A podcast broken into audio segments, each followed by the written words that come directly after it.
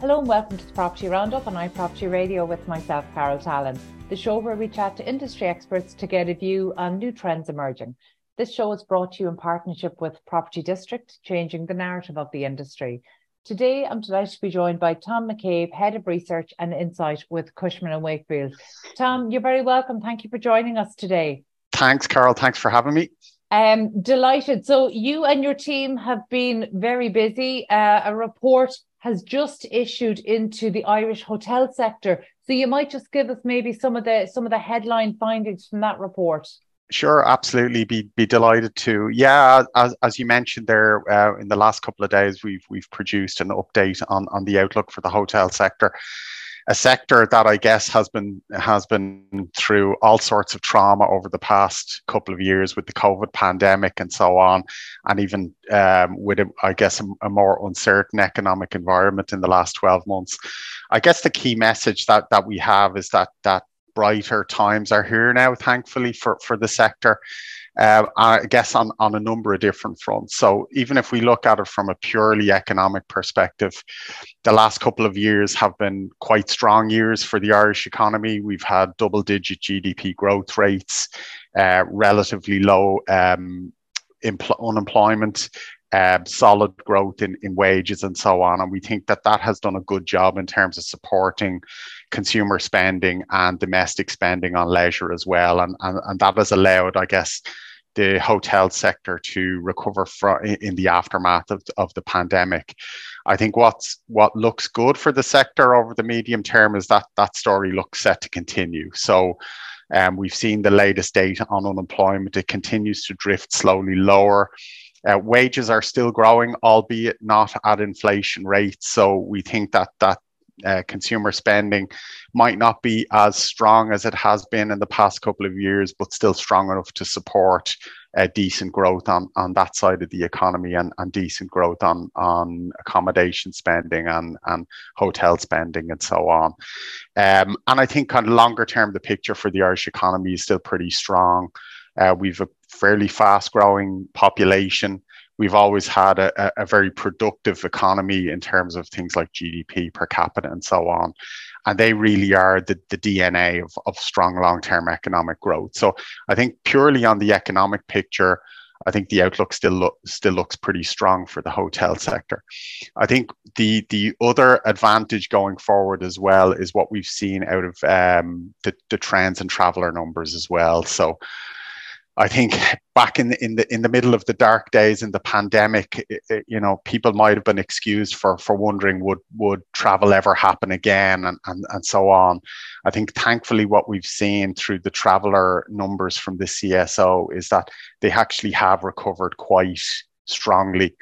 Um, we just noted in the report that when we look at this this data on a rolling 12 month basis, uh, traveller numbers into Ireland which is, is I guess our proxy for for tourism numbers, had recovered to 94% of, of pre-COVID levels, which is a, a, very swift recovery. I think in the middle of the pandemic, everyone would have taken a result like that.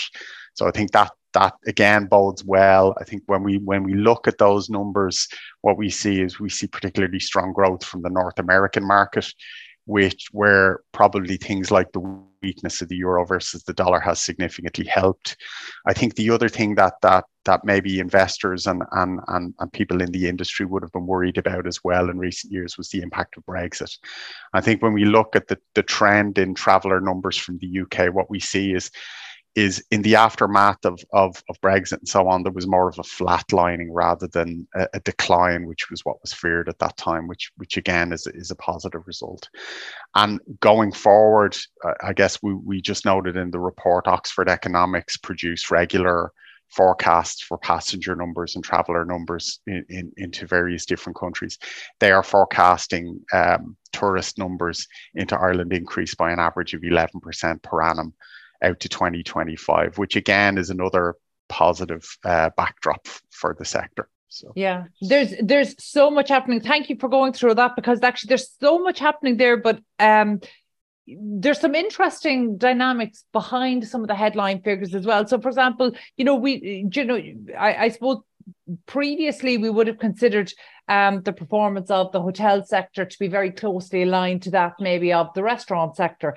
And actually, interestingly, we can see that that's not necessarily the case. You know, we can see maybe the restaurant sector struggling and the hotel sector actually doing very well. So I suppose it, it's good to to get a deeper understanding of that. I know you've talked about um, uh, traveller figures, both you know domestic travellers, but also those coming into Ireland, um, irrespective of the market from which they're coming in.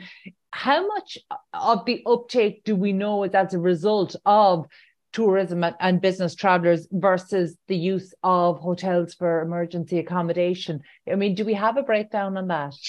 Uh, we do, we don't have a we don't have a very clear breakdown on it. I guess in terms of the uh, the, the, data on on the alternative use for accommodation, it is certainly, as, as you noted yourself, it, it has increased quite substantially. What we have seen, I guess, in the data that we do have to hand, is that it has been more of an issue in in regional areas rather than urban areas, um, and it has is definitely had more of an impact there. Um, I guess you know the the what what we would take an awful lot of positivity out of is just the general pattern that we can see in the hotel sector in terms of occupancy. So the, the big increases that we've seen in occupancy over the past couple of years to us is probably the, the best signal of that flow through from consumer spending, from increase or traveling numbers and so on into the into the sector. That that to us is the most the most clear link between between those those two factors. Very good. And Tom, you might be able to help me understand something. There's there's two very um, conflicting narratives out there around hotels, particularly when we look in the urban area. So, say for example, uh, we look at Dublin. Um, so there's one narrative there to say that demand is demand is so high that we have a shortage, and therefore that's calling into question maybe the value that being offered by the the hotel sector. And then the other maybe competing narrative is that actually we're giving planning for too many hotels and that you know th- that there's political opposition coming out and calling for no more hotels in Dublin. And and those two positions are definitely conflicting. What's the reality? What's the data telling us about the Dublin market I think the data is is telling us that um, obviously you're you're seeing improved trading conditions. You're seeing it in terms of increased occupancy. You're probably yeah seeing a, a, squeeze higher in, in things like room rates and so on. And um, to us, that that that reflects, I guess, a kind of healthy narrative for the sector. Um, are there are there too few or too ho- too many hotel rooms? I think that's a, that is a very difficult question to answer. Um, to us, we see pipeline of I, I think it's about three thousand six hundred rooms over the next couple of years. Um, most of that is going to the hotel market. That or is going to the Dublin market. Uh, excuse me.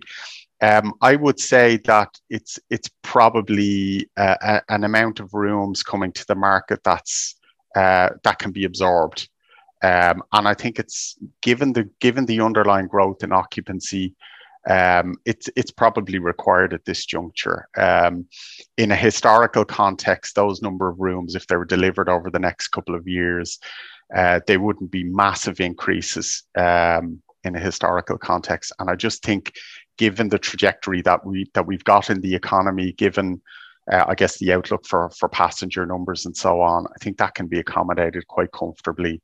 Um, and, and of course, when when it goes to issues about competitiveness and, and so on and, and continuing to provide value for money i think it it, it helps those, those those factors as well in an irish context because it is important it's a very cutthroat industry across across the world so it is important that ireland continues to offer value for money to to international travelers um well, you know, we're not even going to bring up the conversation around Taylor Swift and value for money in hotels. I'm, I'm, I'm glad you're not, Carol. that that's definitely a conversation for a long uh, for another day. But um, can you repeat the figure there in terms of the pipeline? Because I'm interested. I'm interested to understand maybe the construction dynamics at play as well. Yeah, so so we have um, so look over the next by the end of 2024, we see about 3,600 new hotel rooms forecast to be delivered to the Irish market. Now, about 70% of that is is due to be delivered to um, to to the Dublin market. And a lot of it is destined for the economy segment of the market. That has been quite a fast growing area of the market in the past number of years. So we very much see that as, servicing a, a, growing part of the hotel market. In terms of the constraints on further um, development in the market, I guess they're they're very clear, not just necessarily for the hotel market. I guess I, we'd make these comments in general across across commercial real estate markets. The two constraints are really construction inflation and, and financing costs.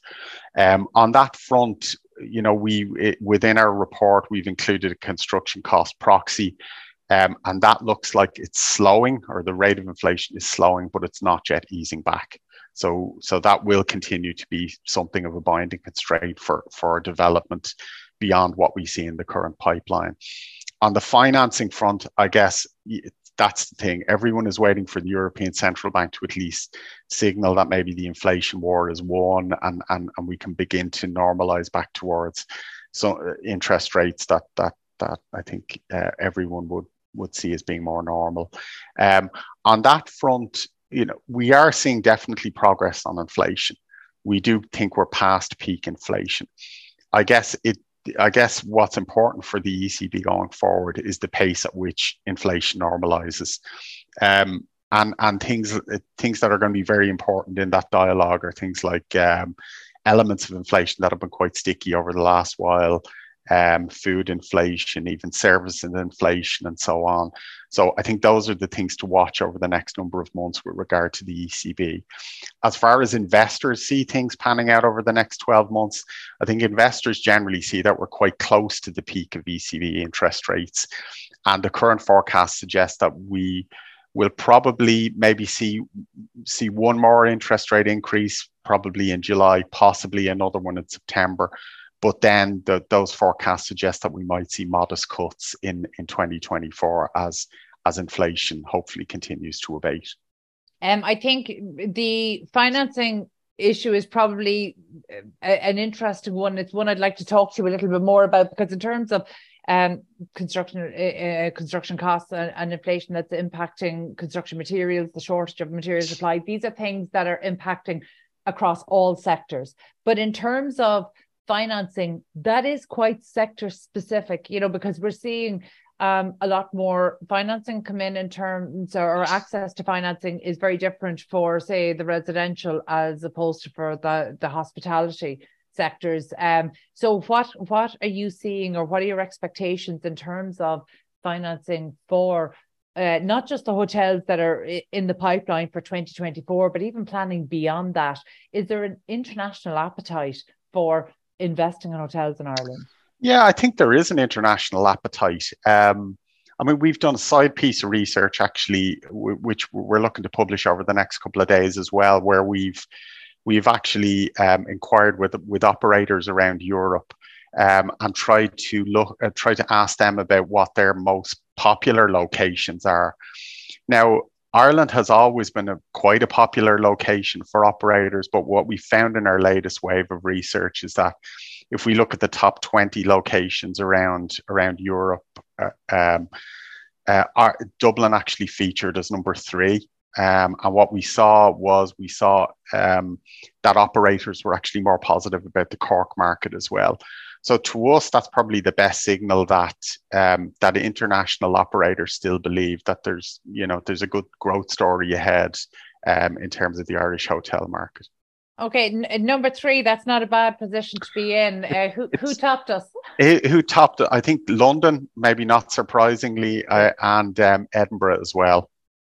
Okay, that's an interesting yeah. one. Yeah. So, so you know, it, it's it's funny. Dublin, as I, as I mentioned, Dublin has always been quite a quite a a, a positive and um, a popular location amongst operators. So it it's it it continues to be in those Champions League spaces um, in terms of popularity among operators. Um, you know, and I think it's interesting if we even look at the Dublin specific market. But I mean, could you? I, I know you've touched on some of these actually um, in sharing the insights from the report. But just again, looking maybe specifically at Dublin, you know, what factors have accelerated the recovery? Yeah, I think that's a I think that's a really good question. Um, I think it really just goes back to um, I guess a couple of things. The dynamics through the recovery have been a little bit different. I think what helped in the initial phase of the recovery was, I guess, you know, first and foremost, a reopening in the economy. I think what that benefited most, and, and even trends towards staycations in the early part of the post COVID period, let's say, I think that really boosted maybe regional locations more than the Dublin uh, more than the Dublin market. I think in the latter stages over the past few years, you know, you, you, still have the economy and so on still providing an uplift to the sector. But I think what's helped more for the Dublin market is that quicker than expected resumption of international travel patterns. You know, that really very much goes hand in hand with business spending and so on, which on a relative basis is probably a little bit more important to the Dublin market than than, than maybe outside Dublin. So um, I think those two factors, but but overall, it's it you know it's it's definitely a reopening story post the pandemic, and I think definitely the the economic backdrop across Ireland has has and the rebound has been quite impressive in the past number of years, and certainly when we look at all the fundamentals underneath the economy, there's still a good growth story there for the next number of years. So, um, I, I suppose uh, the growth story I, I, I understand when you package all of that together in terms of the fundamentals but you know when we're looking at supply and demand there's still the conversation that needs to happen around the profitability of the industry because the industries can withstand a certain amount um, of uh, I, I, suppose they can they can they they can withstand um, a certain period of time where they can accept lower lower profitability. And I think that that probably happened during COVID and then it happened during the recovery. But that's not sustainable into the long term. So, actually, you know, what do we know about the industry's profitability in, in a general sense? Yeah, I think that I think the real cue that we take from that, Carol, is is what's happening in in terms of occupancy and and uh, room rates and RevPAR. So what we've seen, those sorts of trends that we've seen for when when we look at all the the, the urban locations, all the main urban locations across um, Ireland, so Dublin, Cork, Galway, Limerick, uh, what we're seeing in terms of occupancy, room rates, and so on, we're seeing that that that we're pretty much back to to pre-COVID levels.